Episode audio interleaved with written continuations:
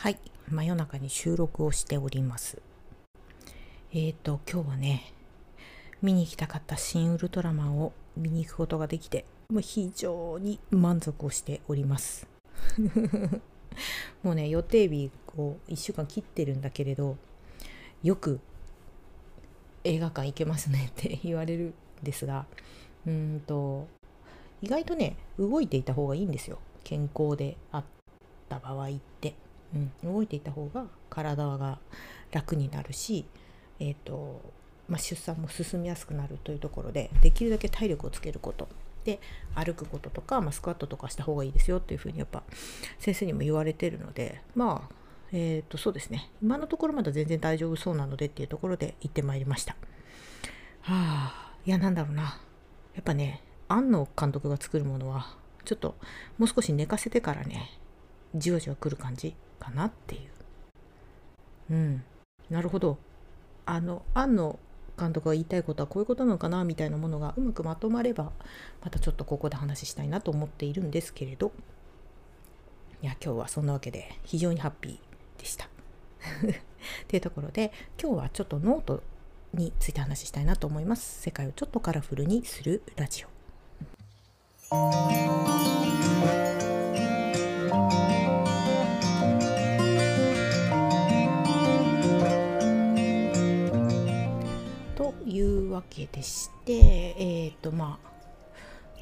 新ウルトラマンも見たし、自分の好きなことも結構できてるなっていうところで、まあ、非常に充実はしているんですけれど、まあね、もういい加減妊婦だから、今ちなみに夜中の1時半過ぎてるんですけど、もう寝ろよっていう時間なんですけど、どうしてもちょっと思いついたことはできれば早く記録したいなと思うので、今パソコンを開いております。ちなみにさっきまで えー、の こんなギリギリのタイミングですが、スナック偏愛の収録をしておりました。ま、何してんだって話なんですけど。その内容についてももう少ししたら告知できるかなと思っています。はい。でね、今日何の話をしたいかっていうふうに、えー、言うと、えーと、ノートの書き方についてですちょこちょこねこのラジオでも話をしてたりとかもするしで私実際あの自分のノートの書き方みたいなものを、えー、のみんなで一緒に考えるみたいなことを、えーと、去年の年末ぐらいからちょこちょこやっていたんですけれどえ、ー、とそれについてちゃんと話をしようかなと思っていてうんとそのうちちゃんとノートにもまとめたいブログにまとめたいなと思いつつ、えー、と話が進んでいますがえ、ー、となんで私がノノートを書くのかって今いろんな書き方がある中でやっぱ一番最初に大事にしてるのは、えーと、今日一日の振り返りをすることだなって思ってるんですよ。うん、あの、なんだろうな。多分ねノートを書いたりとか例えば手帳にメモをしたりすることっていろんな目的を持って書いてる人が多いんですけれど私はやっぱりその自分についてちゃんと解像度を上げたいっていうことがまず一つ。でなんであげたいのかっていうとやっぱり自分のことをよく知らないと世界のこともわからないなっていうこともあるしで他者の理解をする上でやっぱ自分の理解をするのが非常に必要だなって思っているからまあ自己分解っていうものが非常に好きなんですよ。うんまあ、それがね講じてホロスコープとかも読んでたりするんですがまあえっ、とっていうのがもう一つとあとは、えっ、とこれすごく多分ねよく聞く話なんですけど願い事の叶え方みたいなところですね。でうんと今日ね「新ウルトラマン」まあ、新ウルトラマンを見に行ったっていうことも私の中で一つのまあ願いの人願い事の一つだったんですよ。あのやっぱりこう妊娠間近妊娠じゃない出産間近っていうところもあってさすがに2時間映画館行くのはどうだろうって自分の中で思っていたんだけれどやっぱりそれはどうしても行きたいなっていう気持ちがあってで、えーと、行きたいすごく行きたいっていうものを、えーと、主人に言った結果今日連れて今日一緒にじゃあ今日だったらいいよって言ってくれたので一緒にまあ行ってくれたんですけれど、まあ、これも一つの願いが叶ったってことではあるんですよね。うんまあえーとまあ、そういうふうに今今日ウルトラマを見て、えーと、あ一つ今日私がやりたいことできたなっていうこともあるのでちょっと記録として残したいなと思ったんですがえっ、ー、とねうんとこの願い事を叶えるっていう上で非常に大事になってくることは、えーと、自分がまず持っているものをきちんと把握するっていうことがとっても大事だなって思うんですよ。なんか例えば願い事とかで基本的に自分の不足してる部分とか見えない分あの持ってないところとかできてないところを埋めるために願い事を叶えてること。願い事を書いてたりとか願いを持ってたりする人非常に多いなと思っていて例えば時間がないから時間が欲しい。お金がないからお金が欲しい。えーと、恋人がいないから恋人が欲しいみたいな感じで今自分が持っていないものにフォーカスをしてる。でそこを埋めると幸せになれる気がするからそこに願いを叶える、うん、疲れて 例えば疲れているからハワイに行きたいみたいなね とかでえっ、ー、とこういうのをうんとなので、えーと、私の中での、まあ、一つの価値観の一つとしてうんと自分のその生きている中で自分自己と自分の周りの社会を形成する形成されているっていうのは自分のエネ自分がどこにエネルギーを向けているかっていうのは非常に大事だなと思ってるんですよ。なので、えーと、例えば今言ったように時間がないから時間が欲しいとかお金がないからお金が欲しいっていうのは、えーと、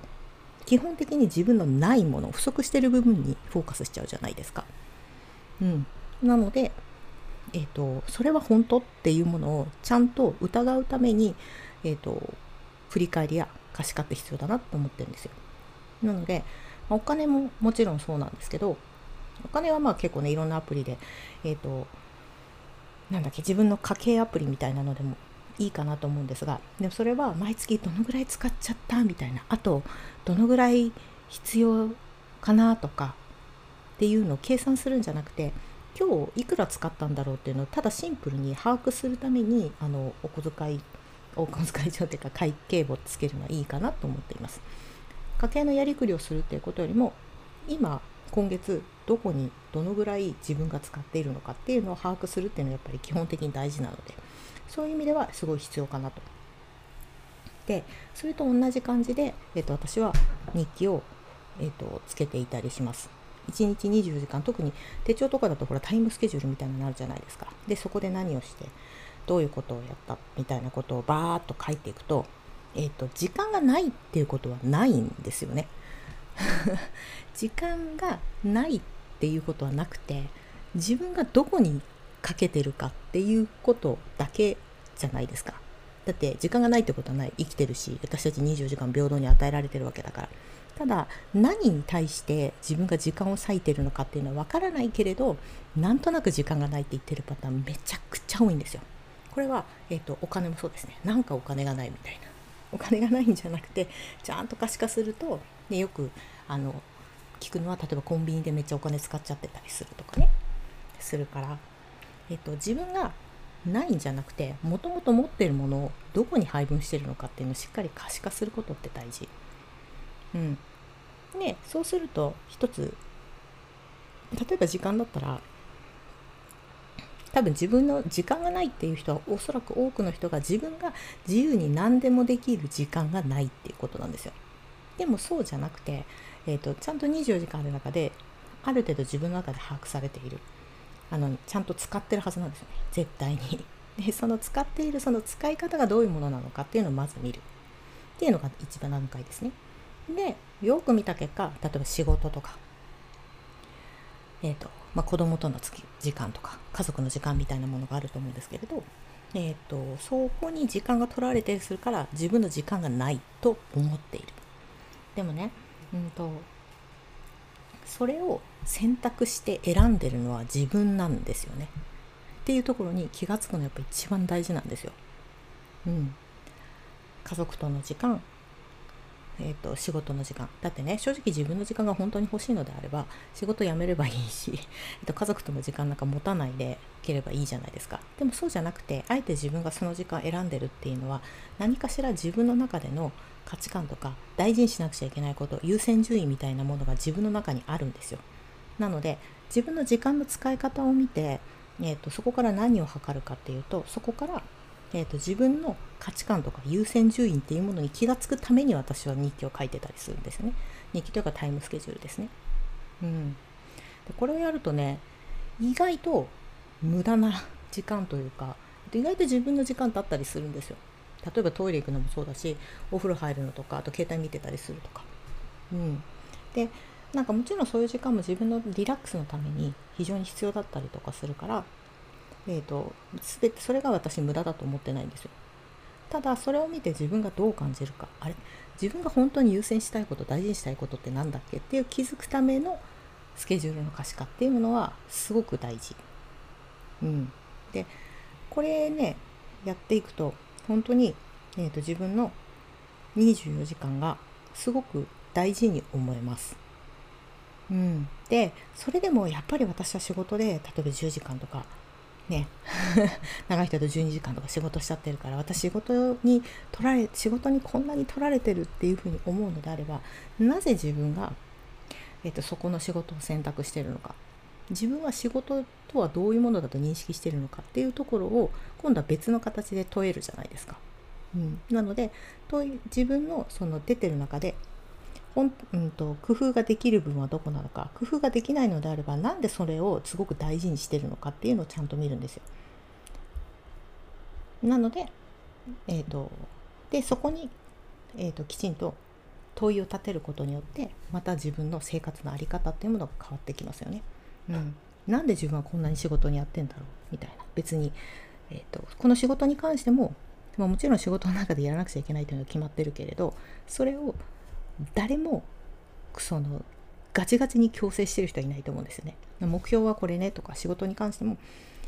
えっ、ー、とあなたはこういうことを達成しなくちゃいけないんだよって会社に言われるけれどそれを別に達成しなくてもいいわけじゃないですか。だけどあえて例えば達成しようとして自分でそこにすごい時間を使っちゃってるとかっていうのは例えば仕事で認められたいとか仕事で認められてる自分がすごく価値があるとかでそれ以上に仕事で価値を仕事で認められることによってお金が欲しいとかねっていうふうにいろんな価値観が入ってくると思うんですよ。なのでその、えーと、24時間の自分のスケジュールをしっかり把握するっていうことによって自分の価値観自分の優先順位自分が大事にしてることっていうのを見るために、えーと、私はノートを書くっていうこと自分のスケジュールを把握するっていうことをお勧めしています。無意識できてればいいと思うんですけどね、えーと意外となんかあの自分が願いを叶えるためにとかすごく欲しいものがあるけれど全然それが叶いづらいっていう場合には一旦今の自分をちゃんと把握するのってすごく大事です。それは、えーと、自分を責めるとかそういうことではなくてうわ私こんなところに時間使ってたわとかお金使ってたわみたいなことに気がつくことによって本当の今の自分が何したいのかっていうのを認識するためにおすすめをしています。はい。っていうところでね、うん、なので 私は今回今日はえっと新ウルトラマンを見たいっていうことを いうことによって、えーと、一つ願いを叶えることができたんですけれどそれも時間がないとか、えーと、もしかしてあの、ね、それこそ出産するんじゃないかみたいな不安とかを通り越してでよく自分を見つめた上でまあそれでも、えーと、行け行きたいなって思ったから。たいなと思ったし、まあ、口に出すぐらいは正直言ってただだろうっていうことで言ってたらあのじゃあ一緒に行くっていうふうに言ってもらえたっていうことで今回私の中での一つ願いが叶ったっていう形ですよね。うんまあ、このね、えーと、やっぱり 動画とかにしたいなって思いました喋ってて難しい。うん、だけど自分の中ですごく何か達成したいこととか叶えたいことがあるんだけれどなんとなくうまくいってないなっていうものについてはよければ一回本当に自分の生活全部可視化してみてください。何を食べ何時に寝て誰と会い